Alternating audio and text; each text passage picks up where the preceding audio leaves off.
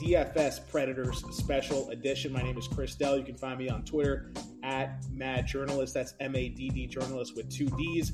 Joined by my special DFS co host, Mr. Andrew D, aka Andrew Duhan. You can find him on Twitter at Wary Actuary. That's W A R Y Actuary on Twitter. We're going to be breaking down our favorite tournament plays for the Week 7 main slate, specifically referring to DraftKings and talking about guys who we think are the best leverage plays, the best value plays when it comes to ownership projections and salaries and how can we fit the highest ceiling into our lineups while keeping things correlated and maximizing the most out of our lineups to try to win and win big this weekend. So, without further ado, Andrew, we're going to go position by position, just like we did last week. The ownership projections that we're going to be referring to are from Establish the Run.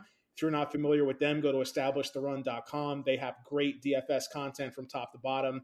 Uh, a lot of great guys in the industry that are covering content over there. But without further ado, Andrew, I'm going to start off at quarterback here. We're going to talk about our, our favorite tournament plays again. And, you know, when you start off at the top, obviously Patrick Mahomes. And surprisingly, he's being, pro- being projected for less than 10% ownership. So not super low owned, but still modest overall compared to the chalkiest guys on the slate here. Um, you know, who do you like at quarterback? Whether it's talking about Patrick Mahomes, are you looking at more mobile quarterbacks like Lamar Jackson, like Jalen Hurts, who are actually the two highest projected owned quarterbacks on the slate for this weekend? What are you thinking about for quarterback this week for Week Seven main slate? So for me, it's surprising that Mahomes is less than ten percent owned, just given how high the over under is on that game.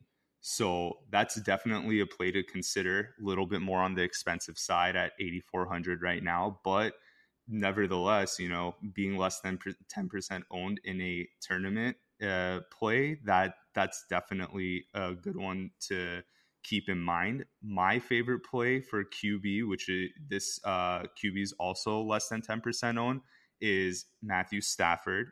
The reason why I like him this week is he's going up against his former team, the Detroit Lions, and I think that Sean McVay will sort of uh, design a game plan to let Stafford uh, embellish his stats a little bit on his former team, and I could see that game sort of getting a little bit blown out of proportion as well. Now, the over under on that game is lower than the KC Tennessee game, but I think the Rams are still going to put up their offensive numbers against a weaker Lions team. So I like Stafford there. I think there's a revenge factor, and I think the game script will be designed for him to specifically get a lot of passing touchdowns in that game. Yeah, I mean Matthew Stafford's a guy Sleepy and I talked about pretty extensively on our Week Seven Money Picks podcast. That's our player props podcast where we go game by game. And there's already a couple player props that I'm on for this week that involve Matthew Stafford. I know Sleepy liked his over on passing yards.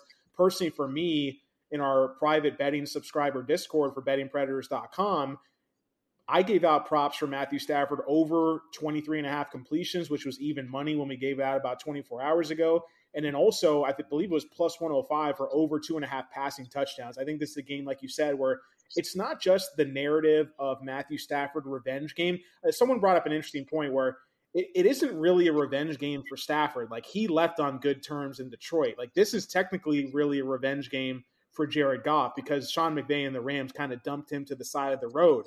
You know what what it, what it is is is a prove it game for Sean McVay. Sean McVay wound up investing heavily in bringing Matthew Stafford into LA and really closing the door on what Goff could have been as a former number one pick. And I think that McVay calling the shots, calling the plays in this game, he's going to make it a point to feature Matthew Stafford and to show why he was worth the investment for a Super Bowl contending team like the Rams want to be this season. So I, I do like that play a lot, especially when you look to stack him with a guy.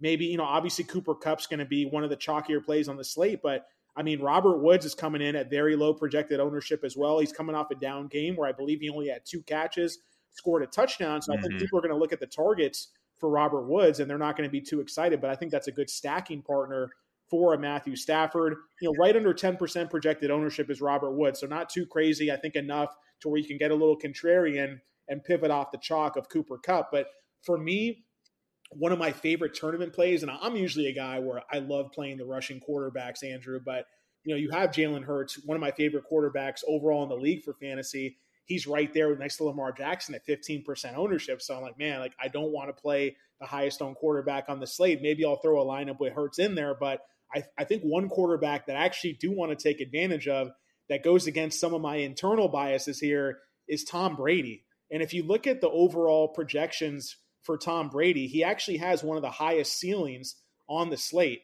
And facing a Bears team where the Bucs are also implied for a lot of points here, and I think they're going to be able to throw all over the Bears in a revenge game for the Bucs. This is the Bears team that embarrassed them last year in a primetime game. We already saw players from the Buccaneers after they won in week six come out and talk publicly about looking forward to the Bears game in week seven. So I think Tom Brady coming in right now at uh, projected 4% ownership.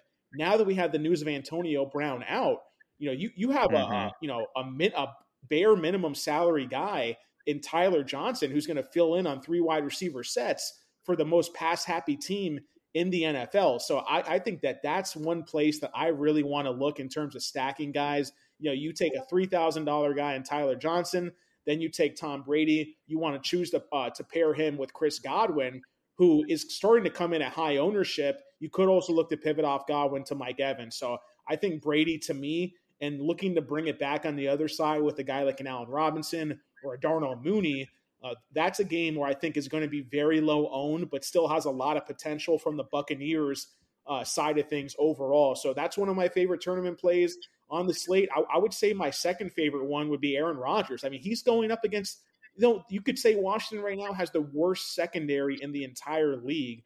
And Aaron Rodgers is coming in at home at one and a half projected ownership percentage and he has the ceiling where he could throw for four or five touchdowns in the game, just like Tom Brady can. So, you know, Davante Adams coming off a down game, his salary is so high to where, you know, his ownership will be kept in check just because of his salary at 8,900.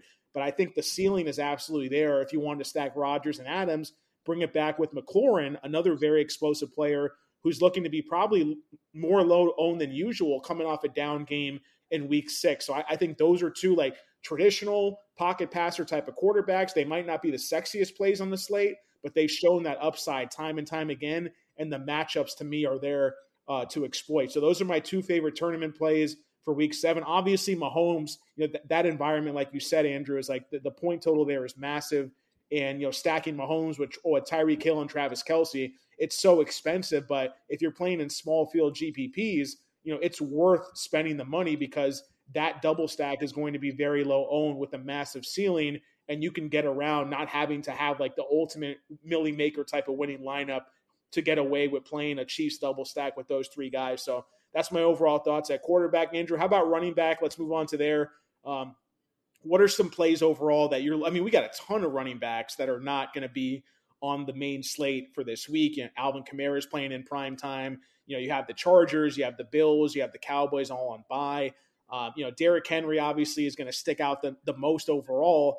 Um, you got guys like Darrell Henderson, Leonard Fournette. Uh, who are some of the guys that you think are the best value on the slate, highest ceiling, you know, best ownership projections that you're looking to take advantage uh, for, for week seven? Yeah, so one of my favorite plays this week is going to be Cordarrelle Patterson for the Atlanta Falcons, and he's going up against Miami, who has been giving up a ton of touchdowns to running backs. So you could get him for 6300 right now on DraftKings and he's owned in less than 10% of the lineups as of right now. I think that's a really good play there even though it's a, the uh, salary is a little bit more on the expensive side. Another play to monitor, and I would only do this if the starting running back is ruled out, is JD McKissic for the Washington football team. If Antonio Gibson is ruled out, I think McKissic is a very good value play as of right now. He costs only five thousand bucks and is owned in I think one point five percent of lineups. So if Gibson's out, I could see his stock going up higher than what uh, than one point five percent. But he's a PPR machine. When whenever if he's getting a majority of the snaps there, he's going to get plenty of targets, plenty of checkdowns from uh, Taylor Heinicke. So that could be a pretty good value play that people might forget about and might not want to play against a team like Green Bay. So at 5,000 bucks, you could do a lot worse than JD McKissic. Yeah, you know, I, I like the play of McKissic, and you to be honest, Andrew, I think I like it more if Gibson plays because that's going to keep McKissic's ownership projection in check overall. Right now, mm-hmm. Gibson's coming out coming out as like sub one percent owned on this slate, and it's for good reason. The guy's playing with a stress fracture in his shin. He had an MRI last Monday, left the game multiple times in week six due to injury, but surprisingly, he's logged multiple consecutive limited practices this past week, and that usually indicates that a guy is going to wind up suiting up on Sunday. They say it's more of just a, t- a pain tolerance thing for him to this point, and, and the matchup for Washington is halfway decent in terms of their run blocking against the Packers' run defense. But obviously, the worry for us is like, hey, look, the Packers are nine point home favorites for a reason. It's a 49 point total. So Green Bay projected for 29 points, Washington projected for 20. Uh, but like you said, McKissic's coming off double digit targets. I mentioned to Sleepy on our Money Picks podcast, talking about player props, that I wouldn't be surprised to see McKissic lead the team in targets again with double digit targets this week. Terry McLaurin's been listed as questionable ever since last week with a hamstring injury. He looked solid against the Chiefs. I, I think his down game was really more of a product of Taylor Heinicke playing subpar than it was of McLaurin not being 100%. So I do like JD McKissic in that role if, if the Washington football team is going to be playing from behind. And then you have guys like uh, McLaurin and Gibson who, who have, who have the questionable tag on them all week. Then you're talking about a guy who gives you a nice ceiling in a full PPR scoring format like DraftKings is. So I like the call there. Um, for me, when looking at just lower owned guys in general, I'll start there for me, sub 10% ownership.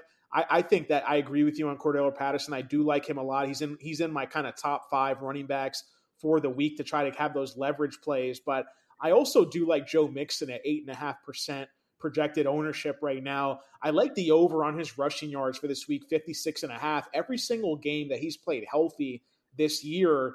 Uh, there was the one game against the Packers where he was coming in hobbled with an ankle injury, split snaps with Samaje Perine, had a down game. But every other game he's played, he's had at least 67 rushing yards, and he's projected for about 70, 75 rushing yards in this game. So I do like the prop overall, and I think that you know he could have his way against a Ravens team that hasn't really been all that stout against the run this year. I know they had the big game against the Chargers in Week Six, but that was more of an anomaly compared to what the Ravens defense has done throughout the course of the season. And if Mixon's healthy and he's getting a full workload, you're talking about 20 plus carries potentially, maybe four or five targets to boot, uh, some red zone touches, some goal line touches. So I, I think for me, that's a, that that's a game where I think's not going to catch much ownership. 46 and a half point total. People look at the Ravens as being the defensive running game, grinded out type of team, but they're down another running back this week in Latavius Murray. Like they might just have to drop back and throw more than usual if the Bengals can push them offensively. So Joe Mixon, to me, I think is a great value for the amount of usage or volume he might see in this game. And I think on the flip side, man, like looking at that Falcons and Miami Dolphins game, like you, you mentioned about the Dolphins giving up the rushing touchdowns, Andrew. Uh, you know, it's not again, it's it's not a sexy play, but the touches are there. And the upside could be there too with Mike Davis at six and a half percent ownership projected right now. Uh, Mike, Mike Davis in every single game he's played this year, he's had 15 plus touches in every game. I know it hasn't been that pretty, but man, like the, the consistent usage is there. He's playing between 60 to 75% of the snaps in every single week.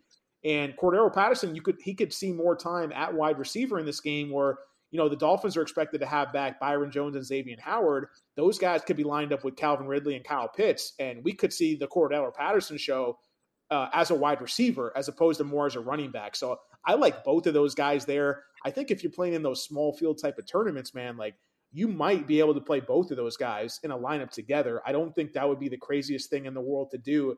You, where you could potentially soak up almost all the touchdowns that the Falcons score in a certain if that certain type of game script winds up playing out. And I'm expecting some points from both these teams. You know, we're talking about a total right here of what 47 and a half, which I you know I would lean towards the over a little bit as of right now at Miami. But those are some of my favorite plays overall. And then I think when you look at like the super bottom of, of the league right now in, in, terms of the ownership projections, you know, JD McKissic, as we talked about, Khalil Herbert right now projected for 4.1%. No one's going to play Herbert, but Damien Williams is not coming back this week. Montgomery's not there. You know, Herbert's a guy where if the Bears try to just grind this out and really try to limit the exposure of Justin Fields with his dropbacks against this pass rush of the Bucs, like you know, Herbert could get work in the passing game and he could see another 15 to 20 plus carries. And hey, man, all you need is like one or two goal line rushes for a touchdown, even if it's an ugly blowout type of game. And Herbert, with his volume alone, could get you there at, a really cheap price tag. So I think Khalil Herbert, as well, you know, he's obviously more of a cash game play just in terms of him having a floor against a really tough run defense. But he's the only running back getting any type of action, running routes, getting touches, getting carries. Uh, I do think there's some sneaky upside for him helping you save some salary, uh, you know, this week at, at his position too. So those are some of my favorite plays overall. And then and then you got to throw in some chalk, whether it's Derrick Henry or Darrell Henderson. To me, those are the top two guys that stand out the most. That you want to take one of those chalky running backs with a huge ceiling. Uh, and, and the, the, next couple guys I would list next to them would be Leonard Fournette. I mean, Chuba Hubbard, Josh Jacobs, DeAndre Swift. Like those are to me the other guys that are in play uh, for this slate. Are, are, there any other guys you're looking at a running back Andrew, anything you disagree or agree with me on in terms of those guys uh, before we move on to wide receiver? I liked your take with Joe Mixon. I think that's a very good play there as well. So I would definitely get, I can get behind um, playing Joe Mixon against the Ravens. And I think, you know, the Ravens definitely, they look like a dominant team. They've been, you know, uh, blowing teams out, um, whether it's the Chargers or whatnot. But one thing about the Ravens is they stack up well against teams that don't have a great run defense. Cincinnati has a very good run defense, and I think that could cause problems with the Ravens with Latavius Murray being out. They're very adamant about running the ball. So I could see the game script going into one where Cincinnati's trying to control the clock, um, run the ball, and you know get Mixon involved a lot too another game where the Ravens had trouble with was with uh, Indianapolis. Indianapolis had a very good run D, and until the Ravens opened up their passing attack where they started getting success against the Colts. So I could see a similar type of game game script, except compared to the Colts, the Bengals are a lot more balanced. So this could be a game that's a, a lot closer than what we think. And typically, when games are close like that, and the maybe the total's a little bit lower. The running backs tend to generate more points. So I like your take there for sure. And as far as the chalkier plays, Henry's going up against a very weak Kansas City run D. His price tag is very expensive at 9200. You're going to need him to generate uh, over 30 points at minimum for him to be worth that salary, but um, you know, you can't deny how great he has he's been. He he scored more than th- um, three touchdowns in the past two games. If he keeps that kind of pace, I mean, he's definitely worth his salary. So that's definitely one of the chalkier plays that I would consider. Yeah. And you know the funny thing about Henry is that like we we always assume he's going to be chalky, but the salary is so high, and sometimes people at these days in the DFS ecosystem, like people are trying to outsmart themselves, like quote unquote galaxy brain themselves, where Derrick Henry, Andrew, if you look, he's one, two, three, four, five, six. He's the eighth highest projected owned running back on the slate. So like right now, establishedrun.com, again with the DraftKings ownership projections, they have Josh Jacobs, Darrel Williams, Miles Sanders, Hubbard, Swift, Fournette, Henderson, all listed above him. If if Henry's only yep. coming in at 16% ownership, like man, like that's when I want to play Derrick Henry. So if if it's between me, like, hey, I want to get one chalky running back in my lineup, and it's between Henderson, Fournette, and Henry, those are my top three guys just in terms of overall ceiling. Uh, Derrick Henry has by far the lowest ownership projected of those of those guys. Like that to me is like, oh my gosh, like I'm so excited about that. Uh, and then the one guy, I knew I forgot to mention one of the low owned guys. I missed it in my notes here, but I don't know how do we not play James Conner at like sub 1% ownership when the Cardinals are favored by like 49 points in this game, right? Like, obviously, that's a little bit of an exaggeration, but if the Cardinals DST is projected to be like 34% owned, like that's the ultimate chalk. We'll talk about that when we get to the last segment. But if people are so into the Cardinals D, like, why are they not into James Conner? I, I think we had so so much like negative public perception around Conner and how bad that Steelers run game was last year, like people have still not warmed up to the idea. Like, look, Chase Edmonds, like he's not hundred percent, And the Cardinals have shown over the last few weeks, like they will not ride Edmonds into the ground. A smaller body, yet a more explosive player that they're going to need in the passing game in the future when these games get a little more competitive. But we don't expect this game to be competitive. Last week, we saw James Conner's underlying usage. His snaps went up in consecutive weeks to 55%. Even round, even ra- ran a route on 35% of dropbacks. And we're seeing a huge advantage for the Arizona run game. And if last week, same thing happened. Like they got they got into a blowout with the with the Browns, which a lot of us didn't expect, but they did. And Chase Edmonds, I don't know if he saw a single single snap more than like a third of the way through the third quarter. So if we see that same Arizona, type of games get pay out, man, it, it, could be a huge game for Conner where he gets 20 carries and maybe multiple touchdowns for sub 1% ownership. Like, sign me up all day for that in GPPs this week. I'm with you. If Arizona is up and they're projected to, you know, blow the Texans out of the water, if they're if they have a big lead, they're not going to put Edmonds out there to grind the clock out. That's Conner's duty, and we've seen that in the game. You know, they they've um, uh, been in games where they've blown, blown teams out before, and that's where Conner literally comes in. But even if the game's close, I mean, we've seen the Cardinals turn to Conner at the goal line. I mean, we've seen Edmonds get vultured a couple times there. You know, I think between the two, I see more talent with Edmonds, but he is he has a smaller frame, so you probably they probably are trying to limit his touches, keep him healthy. And when it comes down to just grinding the clock out, they're going to turn to Conner for sure. Yeah, you know, it's in previous weeks we were ranking Edmonds and season long fantasy, like weekly rankings, like we were putting Edmonds like near the top 10 and for good reason. Like he's had more target volume in the passing game than almost every single running back in the league. But this is not where it's going to happen. Like you said, they're not going to run him into the ground. And this is this is why you have a guy like Conner. And then you add to the fact that even Kyler Murray, his design rush attempts have gone down, his scrambles have gone down. He was a little nicked up last week or coming into last week. So let's let's say they want to play it safe. They want to preserve maybe two of their best, probably their two best runners on the team are Kyler and Chase Edmonds. They want to preserve these guys a little bit and get them back to 100% when the season starts moving along and the playoffs, you know, scenarios start getting real and the division title hopes start getting real then you know again this could be a game where where James Conner just goes off because of just a you know monster type of volume. So at 1.3 percent projected ownership, to me that that's a screaming value uh, for Week Seven. But I'm glad we were able to go back and forth a little bit on that, uh, talking about running backs here.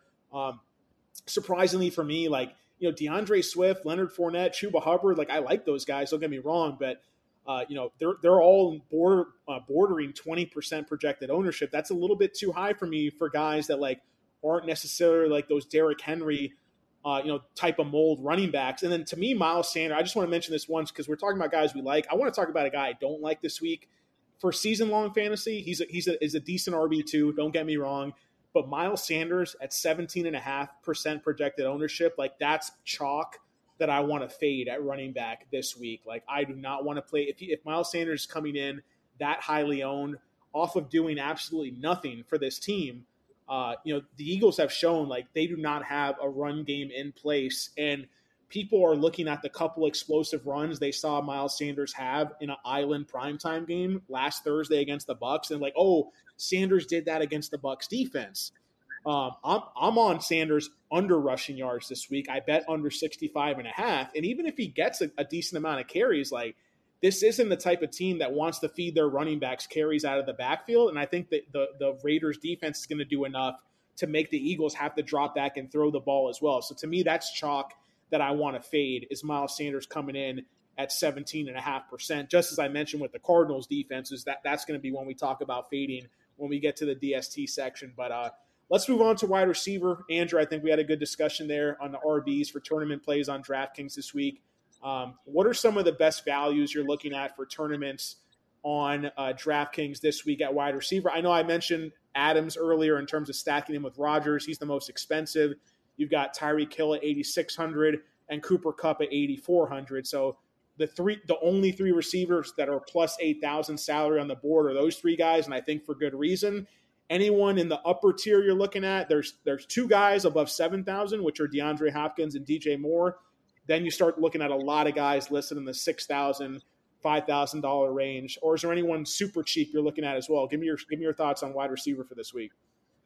I do like Hopkins this week, and this is another revenge sort of game with Texans coming into town. Now, unlike Stafford, you make a good point where the revenge factor was more towards um, McVay trying to prove his point and say that he made the, I mean, like prove that Stafford was the right choice over Goff. I think with Hopkins, he left the Texans on bad terms. So I think that you know the the game is probably going to be a little lopsided there, but I could see the uh, Cardinals try to feed Hopkins early and get him a couple touchdowns just so um, you know he scores on his former team. So I do like that play a lot, and it's not a very popular play on DraftKings right now. So he costs 7700 as you said, but he's owned by I think about 1% of lineups. So I think that's a really good value play there.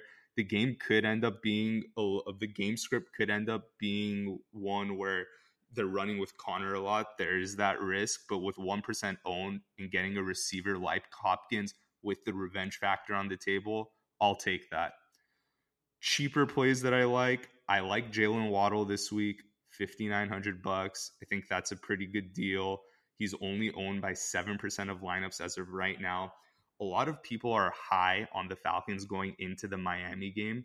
And I will say this Matt Ryan did look better over the past couple weeks going up against bad passing defenses in Washington and the Jets.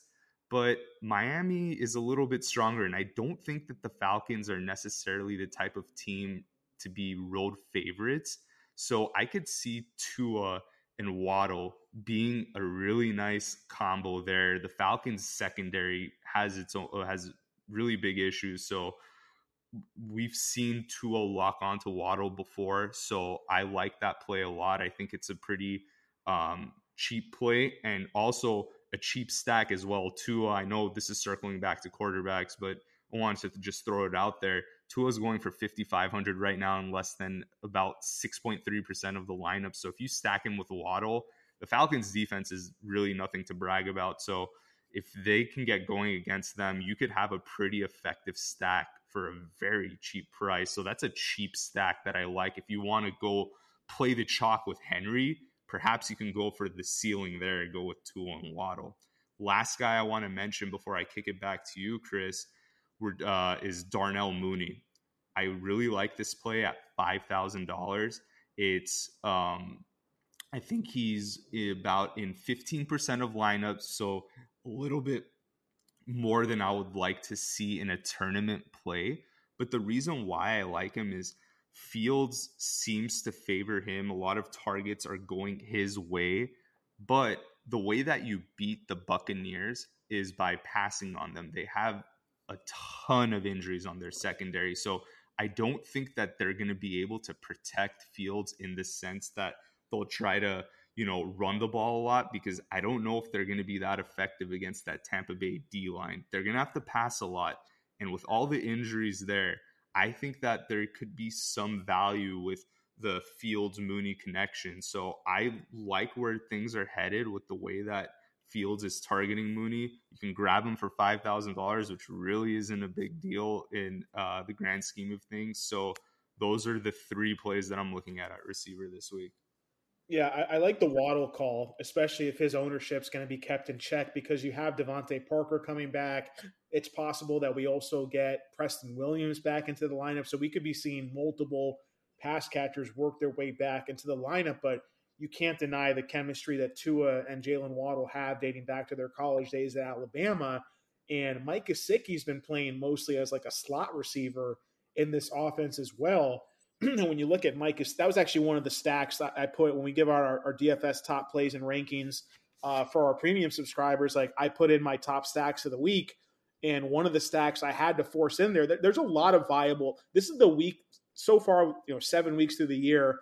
I think this week despite so many teams on bye, we have so many like clear cut, like big time stacks on bye with Dak Prescott and CeeDee Lamb, with Josh Allen, Diggs, and Sanders, etc.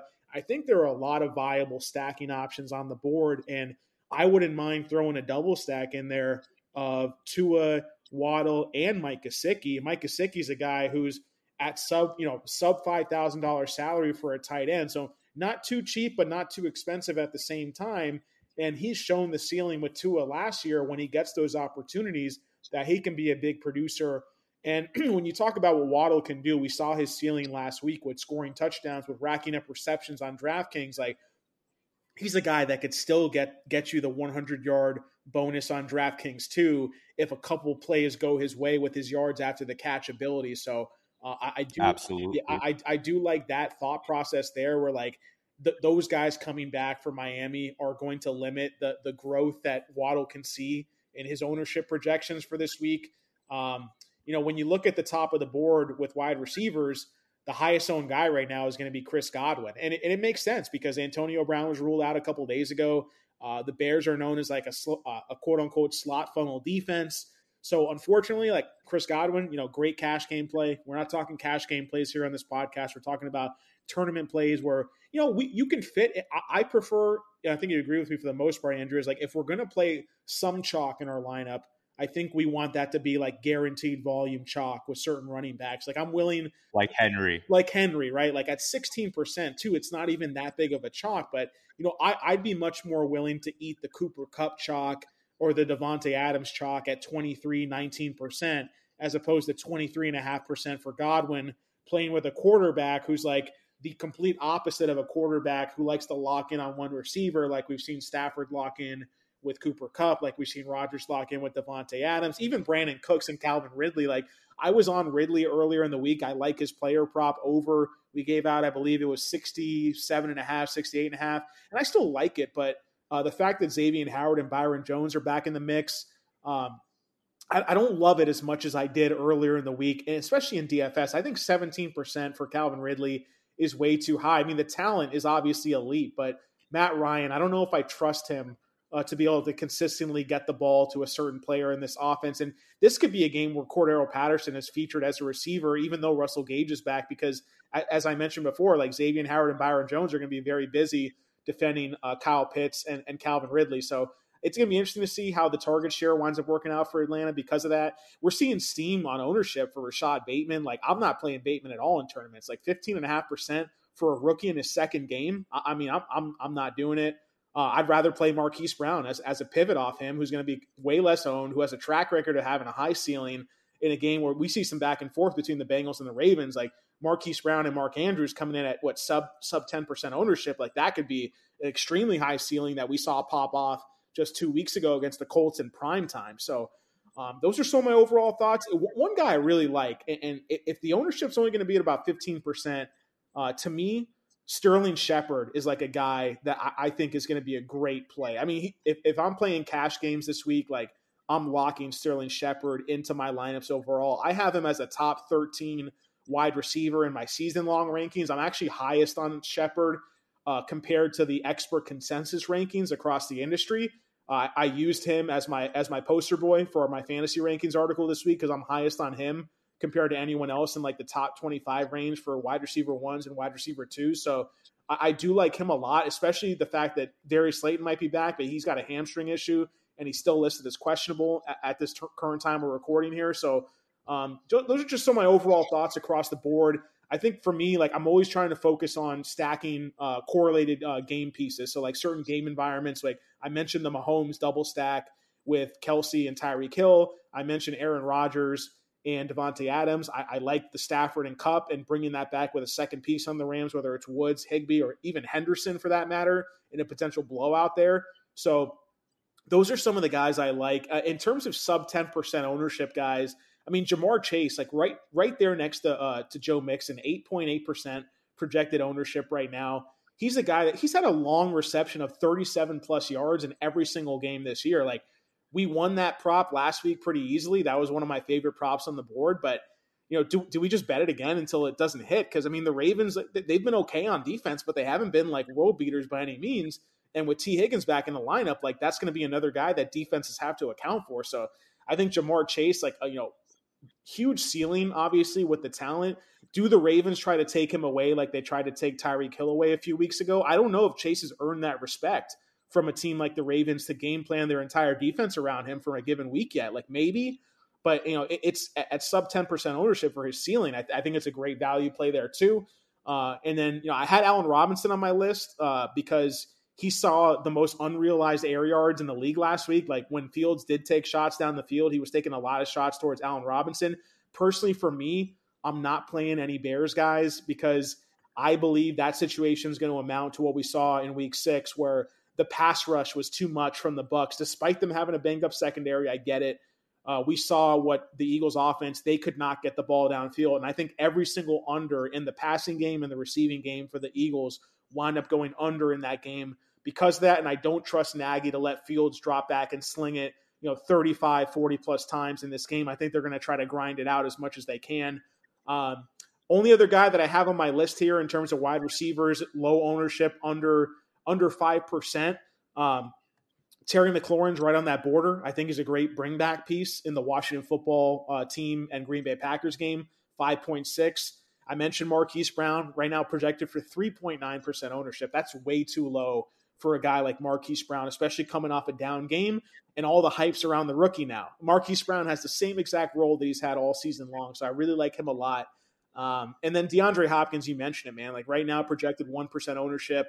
Um, I mean, they're going to force feed him a touchdown, at least one in this game. Question is like how much volume does he get? I could see him. You could see him get two, three touchdowns in the first half, and then the second half they're just feeding the ball to James Conner the entire time. So those right. are some of the those are some of the plays that stand out to me. Last guy I'll mention here, and I'll, and I'll kick it back to you before we move on to tight end. Andrew is uh, Henry Ruggs right now is projecting for zero point five percent ownership.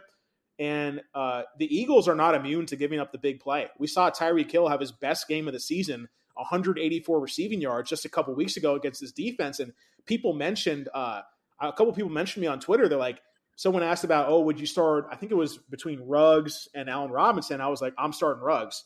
Like, oh, well, what do you think about the shadow matchup with Darius Slay? I'm like, well, first of all, when it comes to shadow matchups, Darius Slay is not going to be on Ruggs the entire game, every single snap. And the Eagles, you know, what you want to focus on with Ruggs is who are the safeties because Ruggs more often than not is going to be schemed up to get really deep on the field. And if he can beat the safety, then he's going to have the big play. So with his type of big play ability in this type of game with a healthy point total, man, at sub 1% ownership, this game's projected for 48 and a half points. Uh, Raiders projected to score between three to four touchdowns. I, I love the big play ability of Henry Ruggs at home at that ownership level. I, I think it's a great play. Um, and it, it's just the fact that the Eagles have one of the worst uh, safety units in the league, despite having some decent cornerbacks. So I think that's a really sneaky matchup. We can take advantage. There's a few articles out there in the industry that mention Ruggs having a downgrade at wide receiver DB, which I think is really going to suppress that number. I don't see that creeping above even two and a half, three percent. Uh, that's someone I definitely want to have exposure to in in the handful of GPP lineups that I build this week. So anybody that I missed, Andrew, anyone you agree disagree, let me know before we move on to tight end. I think you really hit it on the head, head there. Uh, was thorough. One thing I wanted to bring up before we do move on to tight end is we talked earlier about you know um, in tournament plays how going with the chalk sometimes you have to do it, but other times if you fade the chalk and you're correct, that is a huge advantage in tournament games. So uh, the example that I wanted to bring up was last week we were seeing everybody put their uh, um, put Kareem Hunt in their lineup. I think you know early in the week it was like close to forty percent uh, um, ownership projection, and then it ended up maybe closer to like 50-50. So for the teams that didn't play Kareem Hunt, I mean, it was such a huge advantage for them because you know they got a leg up on half the competition right there. So that's something to keep in mind when you look at a guy like Chris Godwin who has 23.5% of uh, he's in 23.5% of lineups. Like that's really something to consider because if you do get that right by not starting him that's a really big advantage in a contest like this yeah, I agree 100%. And then just to finish up wide receiver, uh, you know, we have listed in our DFS top plays on our premium section of, of the best wide receiver values under 5,000. I mean, I just want to rattle off some names. These are guys where we can plug in as, as part of correlated stacks or, or as one off pieces who are going to help us save money to spend up to some of the guys we want to get, like a Davante, like a Cooper Kupp or a Tyreek Hill, etc. Um, Quez Watkins is a guy with big play potential in that Raiders Eagles game, which actually is scoring right now for us is like one of the potential ceiling type of games for each offense individually. Uh, because we're looking at two, you know, mediocre defenses at best, where I think we could see a lot of dropbacks for passes in this game. So I think Quez Watkins, like he's the clear number two receiver. He surpassed Jalen Reagor over the last few weeks in almost every statistical category you want to look at. He led the team in receiving against Tampa Bay. I believe he was actually the only Eagles offensive player who went over on his receiving yards prop for that game. He's only at 3,900. And then if you talking about Stafford, Andrew, like, you know, we all, we, we all, we, we already talked about Cooper Kupp being the chalk, right? So who's the second piece? We want to double stack this game and really double down on the Rams. Uh, you know, you obviously could do Robert Woods. He, he's projected modest ownership, not too high, not too low. Um, but Van Jefferson 3500 and then DeSean Jackson at 3400. I mean, these are these are more like the Milly Maker type of lineups where like one of these guys pops off and scores a long touchdown, they're going to be doubling the value of the salary you're getting them at. So I think that if you're buying into the to the shootout potential, at least from Los Angeles' side, you definitely want to keep those two guys in mind as salary savers with really high ceilings attached to a really explosive quarterback. I believe the Lions are giving up the most expected yards per play to receivers and to quarterbacks on dropbacks this season out of all 32 defenses in the league. Uh, and then I mentioned earlier with the Bucs, um, you know, Jaylon Johnson's an up and coming defensive back for the Bears who's done a very good job when shadowing other wide receivers this year. He held Davante Adams in check. He's held some other notable wide receivers in check. Um, he's most likely going to be on Mike Evans this entire game.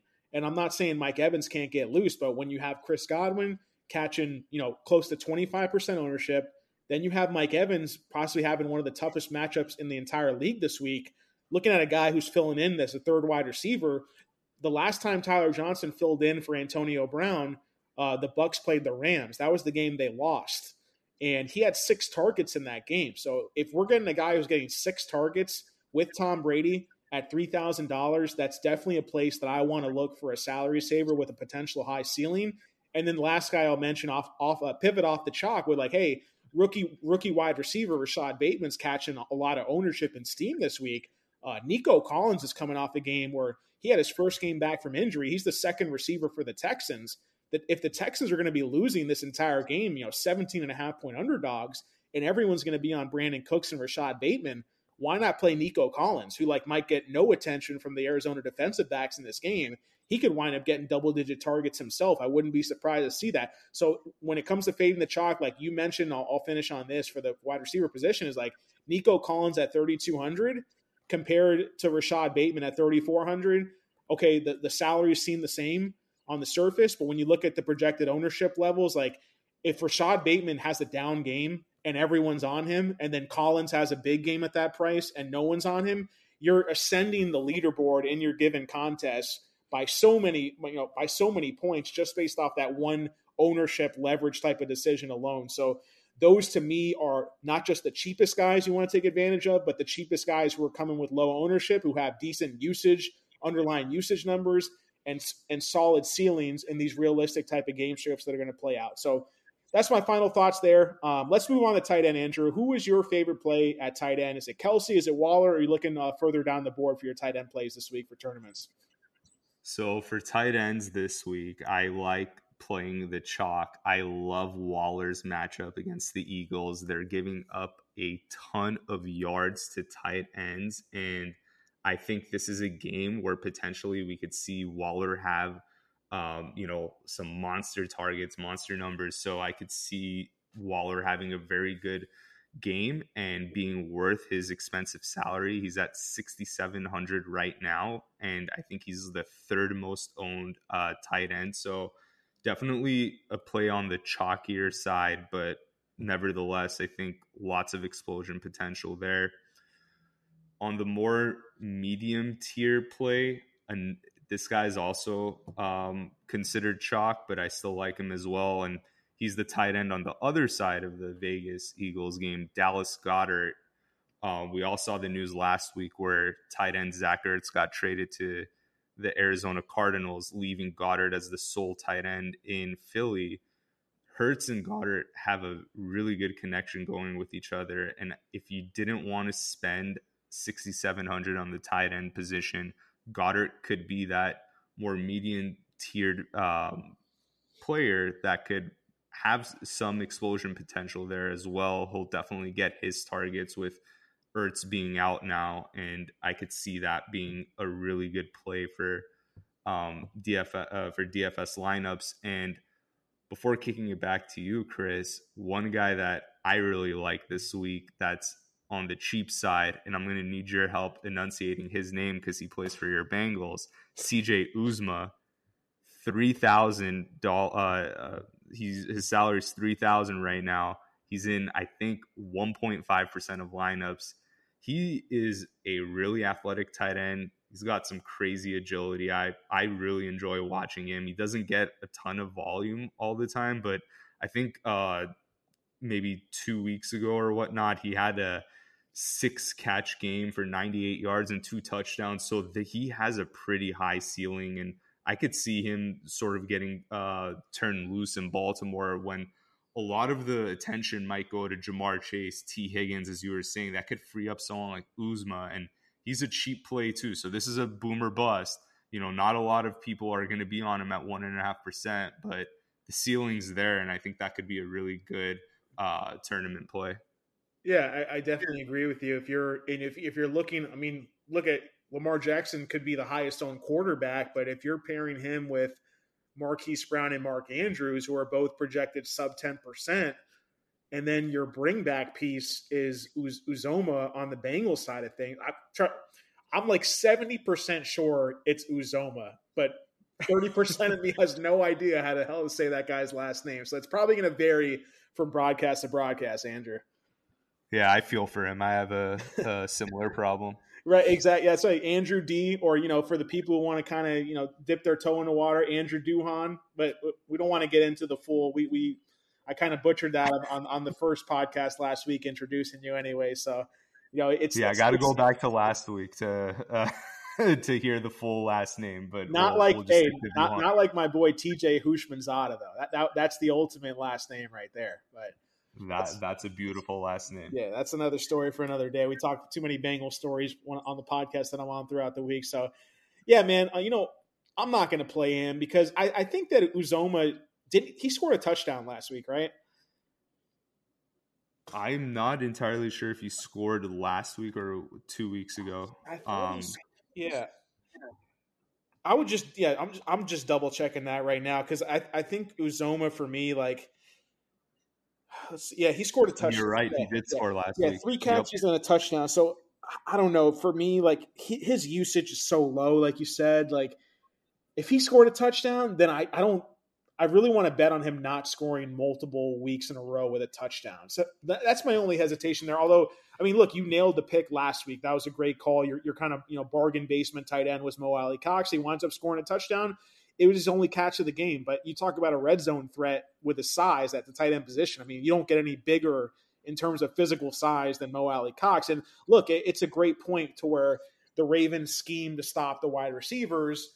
Um, you know, and don't forget about Tyler Boyd. I'm not playing him, but the Ravens have funneled slot targets and yards more than any other wide receiver through their defense this year. And no one's playing Boyd coming off a, you know, I think it was like seven yards or something crazy low that he put up uh, last week. He had he wanted to finish in with three targets, one catch for seven yards. So, um, you know, he's a guy where like you want to get an edge up on the field. If you want to hitting on him in that game, uh, that could pay off some big dividends. I'm not going there personally. I think he's just the odd man out uh, because Tee Higgins have, hasn't even gotten going yet either. But um, that's my overall thoughts there. When it comes to just top to bottom at tight end for me, Andrew. Um, you know, the fact that Travis Kelce and Darren Waller, like you mentioned, you like the chalk with Darren Waller.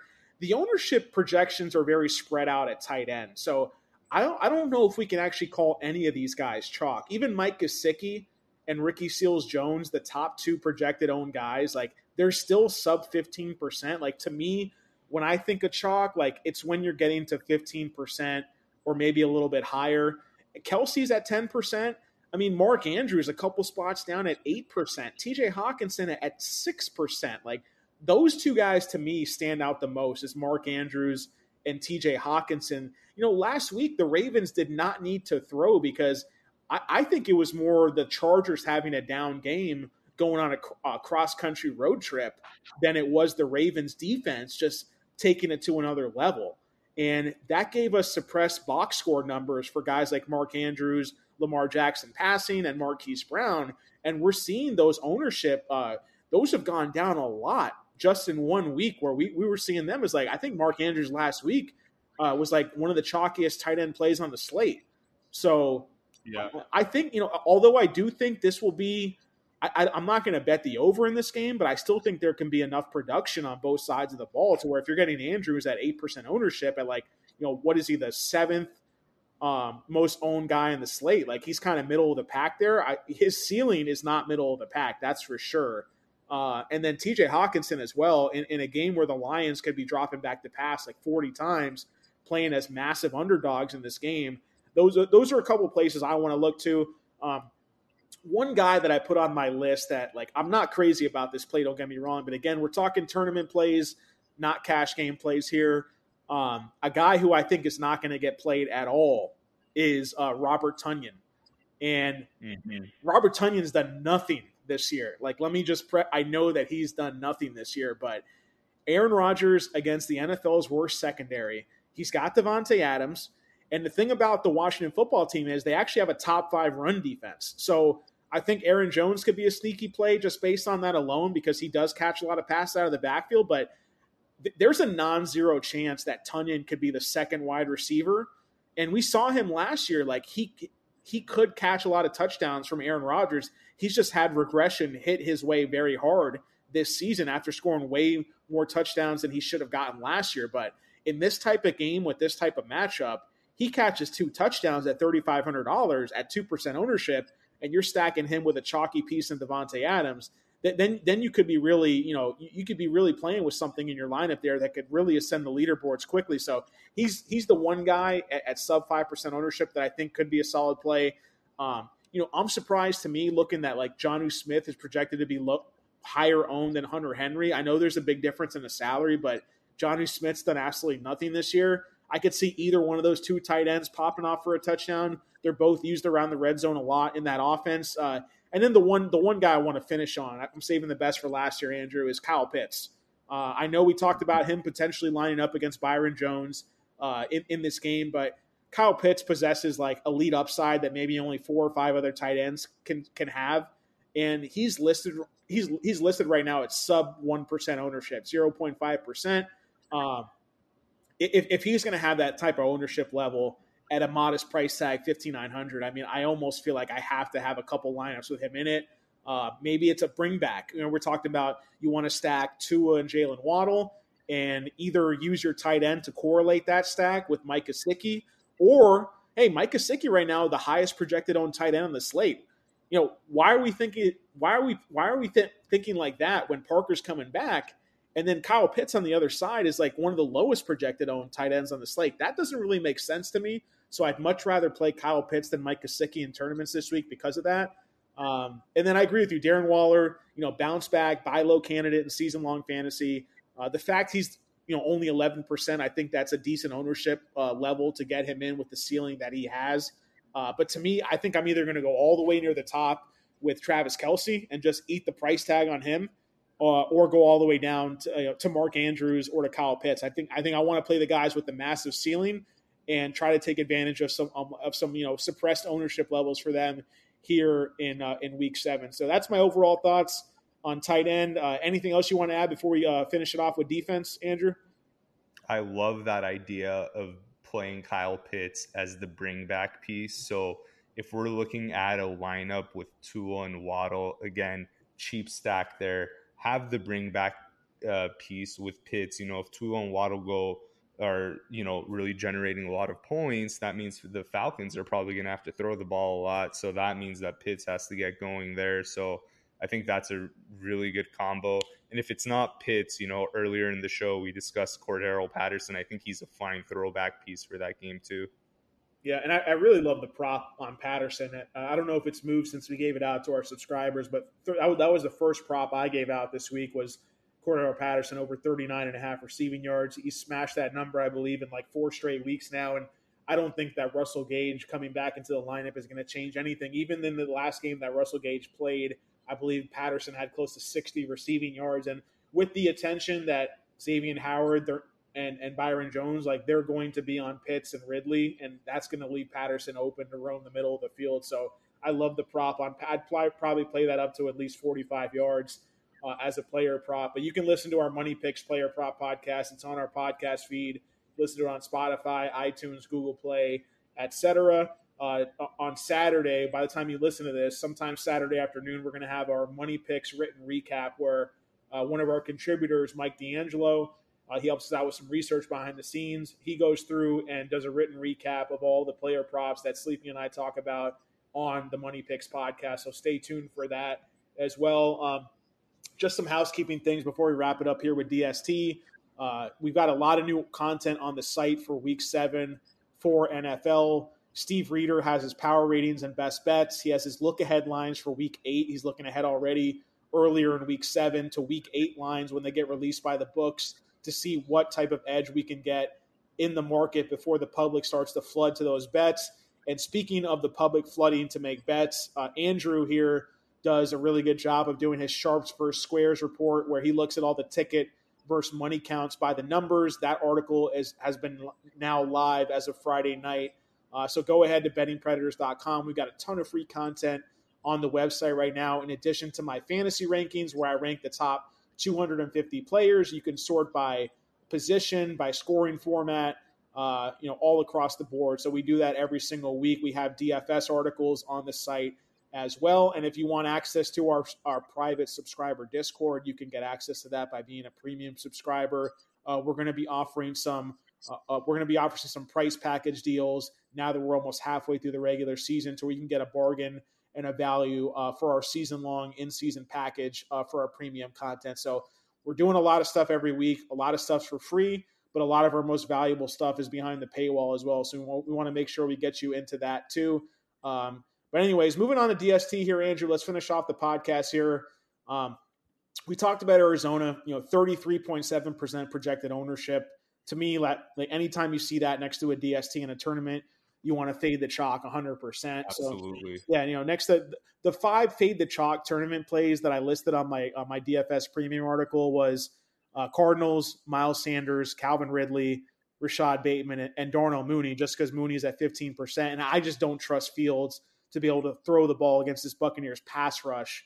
Uh, but let's let's stick to DST for me. There's quite a few defenses here, right around five, six percent or less, that have some pretty decent upside. Um, who are you looking at first? Because I, I, got a couple guys. Let me, why don't you give out your favorite plays, and I'll kind of fill in the gaps here. To maybe something you didn't miss that I really like for this week. So for me, I think the play to go with this week is the Carolina Panthers. They're currently at 3,500 and they're in about 1.3% of lineups. So, definitely a great tournament play. Reason why I like Carolina Danny Dimes is not the same QB without Saquon Barkley, without Kenny Golladay. He's not going to have the weapons required to really put up a fight against the Panthers. Now, the Panthers offense has also had their own struggles. Sam Darnold got off to a really hot start, and as of late, he sort of regressed towards the mean. But I think against the weaker Giants defense, we could see him do a little bit better. Carolina could control the game flow in that game. So I love playing Carolina in this game. I know that their defense is actually a little bit more on the pricier side, especially when you look at Arizona at 3,100. Uh, that that's a pretty cheap price going up against the Texans. But again, as you said, 33.7%, even though it's a good play, just like how Kareem Hunt last week seemed like a great play going up against a, a weak run defense, no Nick Chubb. But I mean, you almost have to take that gamble and say, you know, what if that game is a little bit closer? It's they're two NFL teams, and you know, I, Arizona defense has been hot, but Houston, although they did get blown out last week, I don't think they're as bad as that box score indicated. I think a lot of that was bad luck going against them. So I think they can. I don't know if it'll be a, um, a super close game, but I don't necessarily think that uh, the Cardinals deal, there's a decent chance that they don't live up to the chalk. So I think it's pretty safe to fade them there. So I like the Panthers. The other game that I like this week too, and even though that this is a little bit more on the chalkier side, I like playing the Patriots. They're at 3,400, 13.5% owned. Um, reason why I like them, they're playing at home against um, uh, against the Jets, who are starting Zach Wilson. Wilson's an aggressive QB. He's coming off a bye week. Perhaps they're going to go in, make some adjustments here and there. But anytime you get Bill Belichick, especially at home, playing a um, rookie quarterback, I I think you have to take that, and that's probably a lot. That's what a lot of people in um, are thinking there with that chalk play. But I just think that Zach Wilson's aggression there could lead to a lot of points for the Patriots, just like how it did in their previous matchup. So those are my two uh, plays there that are, you know, slightly on the more mid to.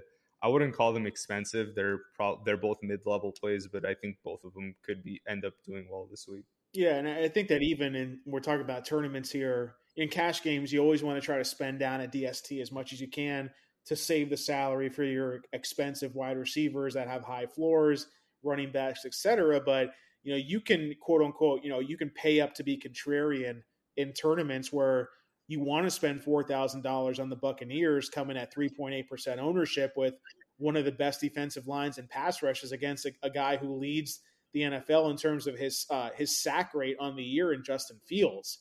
So I think to me, like that's one advantage I really want to take uh, in this week's uh, in this week seven main slate here is the is the Buccaneers. We saw what they could do to Jalen Hurts. Uh, you know, Justin Fields hasn't even shown the mobility that Jalen Hurts has.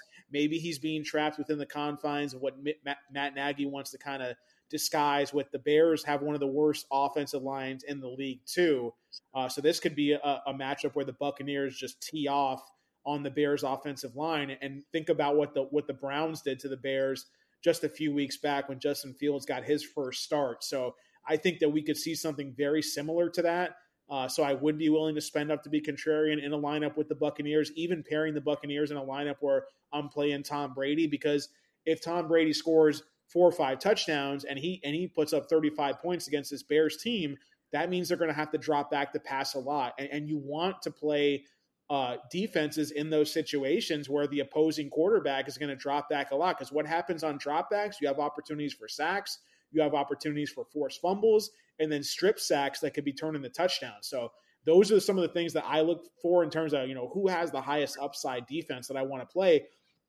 I mean, you can get really contrarian and pay up to play the Rams, but you know, four thousand is almost enough for me with the Bucs. But the Rams, five thousand dollars against Lions, like they're coming out sub one percent ownership right now you know, hardly anyone's going to play them, and the upside there is massive. Obviously, with the point spread being what it is. Uh, two more realistic, like you know, low owned defenses that come in with modest price tags to me are grouped right next to each other. You mentioned the Patriots, like I'm going to mention the Jets. I mean, uh, I don't think many people are going to play the Jets. I think they might come in, come in at final ownership at, at even less of what they're being projected for right now, but they still are playing against uh, Mac Jones. They're coming off a bye. They have a defensive minded head coach in his first year who, you know, maybe he needed a little bit of extra time to prepare over the bye week against an offense that he already has played against earlier in the season. I mean, when, when the Patriots and Jets played each other back in, I think it was week two, they only scored 31 points. I mean, it, it was a it was a really slow pace type of grinded out game. And I think that we could be seeing a similar type of scenario play out here in week seven between these two division rival opponents uh, we actually see a decent edge in the pass rush net score and pass block net score for the Jets. So I think that they're going to have they're going to be able to uh, uh, keep Zach Wilson somewhat secure in the pocket. But on the other side, I think their pass rush, which is very underrated, can actually get after Mac Jones a little bit in this game. So I, I like the Jets, even as like a, a, kind of like a sneaky streamer in uh, season long leagues where you don't, you know, your defense on a bye, you need to drop them, or you're just streaming defenses week to week and there's not many options. I think the Jets are a solid option this week, as are the Giants. The Giants are going to be one of the chalkier plays on the slate. I also like the Eagles. Um, that's something that would caught my eye when we go through, and that's another article I forgot to mention that's live on our website right now. It, it's our executive betting summary, player prop hit list, cheat sheet, whatever you want to call it. Uh, it's basically like a Google Doc that dives like 30 plus pages in. We go like three three pages on every game of the week. Uh, we break down the PFF grades, uh, offensive line, defensive line rankings, uh, pass rate over expectation for offenses. Basically, looking at what edges we can find game by game, uh, and you can find that on bettingpredators.com right now as a free preview article. Um, when we were breaking down the numbers for that, Andrew, as you know, uh, the Philly pass rush has a plus 13 net score in this game.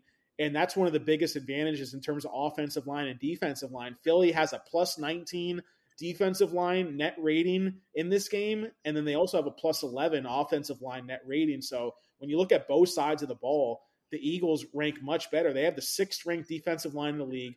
Raiders have the 25th ranked offensive line in the league. So if the Eagles can put a little pressure on the Raiders, where I was telling I was telling Sleepy about this on the, on the Player Pros podcast last night. I, I think the Eagles people are going to overreact to how bad the Eagles looked against the Bucs. People on the mm-hmm. flip side, they're also going to overreact to how good the Raiders looked against the Broncos last week. So I think you're seeing the perfect storm here of overreactions to where these are probably two similar teams. And I think the Eagles are live dogs. And because of that, if this game's competitive, I think their pass rush can get can get after Carr, who's playing behind a, a below average offensive line. So I, I, like the Eagles a lot. I think I'm going to sprinkle them in in quite a few lineups, being that the ownership levels are low and the price tag the price tag's going to help me save a lot to spend up to other guys I really want to fit into my lineup. Price tag is really low there at 2300 and to circle back, I do like the Eagles in that game just given their uh, advantage on both lines, defensive and offensive line. I think they're going to really give the Raiders trouble there. But one other um, game that I wanted to circle back to were, was the Rams Detroit game, and you know Rams coming in at five thousand dollars of salary. That is a ton to cough up on the defensive side. I know that it's a contrary uh, contrarian play at less than one percent owned, but defenses can't really live up to that price tag in most weeks. I think in the past two weeks, we've had a couple games over 4,500. Last week, the Rams played um, the Giants and they were priced at 4,700. They didn't live up to that price tag. And the week before, the Patriots were priced at 4,900. There's uh, defense, and they only came up with like five fantasy points. So defenses don't really score too much so you don't want to blow too much of your budget on there you know you're hoping for a defensive touchdown or a special teams touchdown but the, the even with the best defenses that th- those are more on the rare side they don't occur on every game and you don't want to pay up 5000 uh you don't want to allocate 5000 of your budget to the Rams there even though they do have a favorable matchup against Detroit and whatnot. They're playing their former quarterback, so they might be a little motivated to uh, you uh, have a really good game. But I would I would lay off the Rams this week. That that price tag is way too hefty for me. Yeah, no, I agree with you 100. percent If if you're talking about like large field entries where there's like 20 entry max in a tournament, I, I think you can sprinkle them in a little bit. But you're sure. but like you said, you made you bring up a good point of being specific that you need a touchdown to pay that off. Uh, that that's the only way you're going to pay off a 5k salary on you're looking for like minimum 3x of what the salary is going to be. And that's why i like the eagles because they're 2.3 thousand. And you know if they wind up getting you let's say eight to nine points like you're, you're on you're in a really good spot to whereas like the the rams are going to need to get you 15 to 20 you're going to really need to hit on some cheaper options if you want to sustain your lineup you know picking the rams or even the bucs for that matter you know very expensive at 4000 too. But you know, I, I, I would rather. I think the Bucs actually have a higher ceiling uh, with their defensive structure and their pass rush going against a rookie quarterback uh, than the Rams do. So if you're going to pay up to be contrarian, for me, hundred percent, I will take more exposure on the Bucs as opposed to the Rams. But Eagles to me still my favorite play. Still like the Jets as well there too. Good points by Andrew there. Uh, just one thing that I want to bring up here before we close this up. I know next week we talked about doing some segments at the end of the podcast where we uh, maybe do a head-to-head cash lineup between Andrew and myself. Maybe we each pick a Milly Maker lineup that we want to throw into the pool.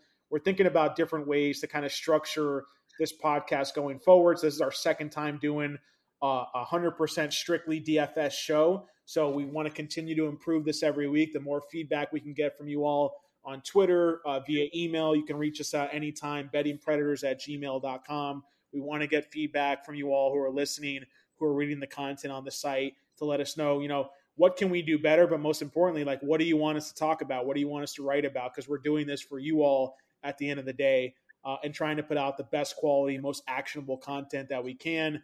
Uh, Andrew does a really great article that I've been helping him out with a little, little bit, adding some context here and there, which we're breaking down the Milly Maker winning lineup every single week. So that's actually going to be the first article you see pop up after week seven is over. Is going to be our DraftKings week six recap. We're going to look at the Milly Maker winning lineup and also the perfect lineup to see, you know, what are the correlated pieces, whether it's uh, double stacks, single stacks, bring back options in a stack, what's hitting week in and week out that we can take insights from to, to further improve our DFS strategy from week to week in our tournaments uh, as well. So I'm, I'm really excited about it, Andrew. I appreciate all the work you're doing, writing content for the site, jumping on here with us, and also the work you're doing behind the scenes, putting our player prop cheat sheet together and everything that we're doing with that. And we, we got a ton of content. Again, go to bettingpredators.com. You can learn uh, all about the free content we're putting out and then the premium content that we have in our in season package, season long fantasy, DFS, player props, best bets, uh, you name it, everything across the board we're putting out during the entire football season from now till the end of the Super Bowl. So, anything else I forget, Andrew? Anything you want to add before we wrap this up here? No, I think that was great. We um looking forward to next week and best of luck to everyone on their lineups. That's right. Best of luck to everybody playing DFS, your cash games, your your your tournament lineups, your season long matchups, your player prop bets, your side total bets, everything like that. As Sleepy J says best, enjoy the games. Peace out.